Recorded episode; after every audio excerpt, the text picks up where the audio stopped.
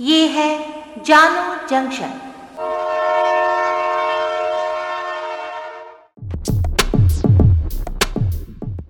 नमस्कार, आज है सात फरवरी 2022 मैं हूँ पूजा वर्मा और आप सुन रहे हैं जानो जंक्शन पे Hindi news podcast news reel. पहले मुख्य समाचार। आज देश भारत रत्न लता मंगेशकर के निधन पर सम्मान स्वरूप 6 फरवरी से दो दिनों के राजकीय शोक में है। लता मंगेशकर को दी गई संसद के दोनों सदनों में श्रद्धांजलि।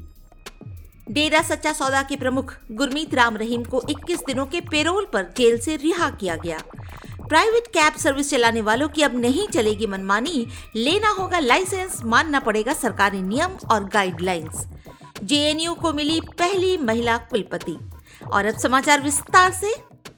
दशकों तक लोगों के दिलों पर राज करने वाली भारत की महान गायिका लता मंगेशकर का बयानवे वर्ष की उम्र में 6 फरवरी को निधन हो गया। उनके निधन की खबर के बाद पूरे देश में शोक की लहर है। लता मंगेशकर के सम्मान में सोमवार को राज्यसभा एक घंटे के लिए स्थगित कर दी गई। सदन में सभापति एम वेंकैया नायडू ने शोक संदेश पढ़ा। शोक संदेश पढ़ने के बाद कार्यवाही एक घंटे के लिए स्थगित कर दी गई। लोकसभा को भी अध्यक्ष ओम बिरला के शोक संदेश पढ़ने के बाद एक घंटे के लिए स्थगित किया गया। भारत रत्न लता मंगेशकर को मुंबई के शिवाजी पार्क में लोगों ने आज श्रद्धांजलि अर्पित की, जहाँ कल पूरे राजकीय सम्मान के साथ उनका अंतिम संस्कार किया गया था। लता मंगेशकर के भतीजे आदिनाथ मंगेशकर ने मुंबई के शिवाजी पार्क से उनकी अस्थियाँ एकत्र की। उनके निधन से टीवी से लेकर बॉलीवुड इंडस्ट्री तक शोक में डूब गई है। लता जी के सम्मान में मनोरंजन जगत में होने वाले सभी इवेंट्स को कैंसिल कर दिया गया है। उनके निधन के बाद राष्ट्रीय शोक में शामिल होते हुए जितने भी प्रमोशनल इवेंट्स और फ़िल्मों की अनाउंसमेंट थी, सभी की घोषणा को फ़िलहाल मेकर्स ने रोक दिया है। लता मंगेशकर के निधन के बाद मनोरंजन, म्यूज़िक और राजनीति जगत से जुड़ा हर शख्स उन्हें श्रद्धांजलि अर्पित कर रहा है। मध्य प्रदेश सरकार ने यह फैसला किया है कि इंदौर में लता जी के नाम से एक संगीत अकादमी खोली जाएगी और एक संग्रहालय बनाया जाएगा। इंदौर में उनकी प्रतिमा भी स्थापित की जाएगी। उनके जन्मदिन पर हर साल लता मंगेशकर पुरस्कार दिया जाएगा। ये जानकारी मध्य प्रदेश के मुख्यमंत्री शिवराज सिंह चौहान ने पत्रकारों को दी है। मुख्यमंत्री शिवराज सिंह चौहान ने भोपाल स्थित स्मार्ट सिटी पार्क में स्वर्गीय लता मंगेशकर की स्मृति में पौधा भी लगाया। दुष्कर्म और हत्या के केस में सजा काट रहे डेरा सच्चा सौदा के प्रमुख गुरमीत राम रहीम को 21 दिनों के पेरोल पर जेल से रिहा किया गया है। वो हरियाणा में रोहतक की सुनारिया जेल में बंद था। जेल से छोड़े जाने के साथ ही उसके अनुयायी उसे छिपाकर डेरा ले जा रहे हैं। गौरतलब है कि राम रहीम की रिहाई पंजाब में चुनाव से तेरह दिन पहले हुई है। डेरा सच्चा सौदा हरियाणा के सिरसा ज़िले में स्थित है। इसका पंजाब के मालवा प्रदेश की करीब उनहत्तर सीटों पर प्रभाव है।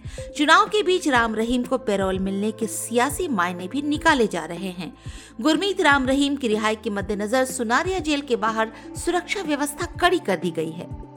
आपको याद दिला दें कि डेरा सच्चा सौदा का प्रमुख राम रहीम हत्या और साध्वी के बलात्कार के आरोप में 2017 से जेल में बंद है। ओला और उबर जैसे ऐप आधारित टैक्सी ऑपरेटरों की मनमानी पर लगाम लगाने के लिए राष्ट्रीय राजधानी दिल्ली में एग्रीगेटर स्कीम का मसौदा जारी कर दिया गया है। इसके तहत 50 से अधिक कारों का बेड़ा रखकर ऐप से ऑनलाइन टैक्सी, मोटरसाइकिल या थ्री व्हीलर सेवा देने वालों को लाइसेंस लेना होगा। स्कीम के तहत उन्हें स्थानीय स्तर पर ऑपरेटिंग सेंटर खोलने होंगे। अपने ऐप को भारतीय कानून के अनुसार ढालना होगा और 24 घंटे चलने वाले ऐसे सहायता केंद्र भी चलाने होंगे जहाँ उनकी कारों की ट्रैकिंग हो। इमरजेंसी में उपभोक्ता और ड्राइवर तक हिंदी और अंग्रेज़ी दोनों ही भाषाओं में संपर्क साधकर सहायता दी जानी चाहिए। ये योजना अभी दिल्ली में लागू की जाने वाली है। परिवहन विभाग ने योजना का मसौदा सार्वजनिक कर दिया है और सभी सरोकार रखने वालों से 18 फरवरी तक अपनी राय या आपत्ति दर्ज करने का समय दिया गया है। स्कीम लागू होने के बाद दुपहिया, तिपहिया और कार के ज़रिए ऐप आधारित सेवाएँ देने वाले एग्रीगेटरों को लाइसेंस लेना होगा। इस योजना से बसों को अलग रखा गया है। अगर गाइडलाइंस जारी होने के तीन महीने में एग्रीगेटर ने लाइसेंस नहीं लिया तो प्रति वाहन पच्चीस हज़ार रूपए जुर्माना चुकाना होगा। प्रोफेसर शांति श्री धुलीपुड़ी पंडित को जवाहरलाल विश्वविद्यालय का नया कुलपति बनाया गया है।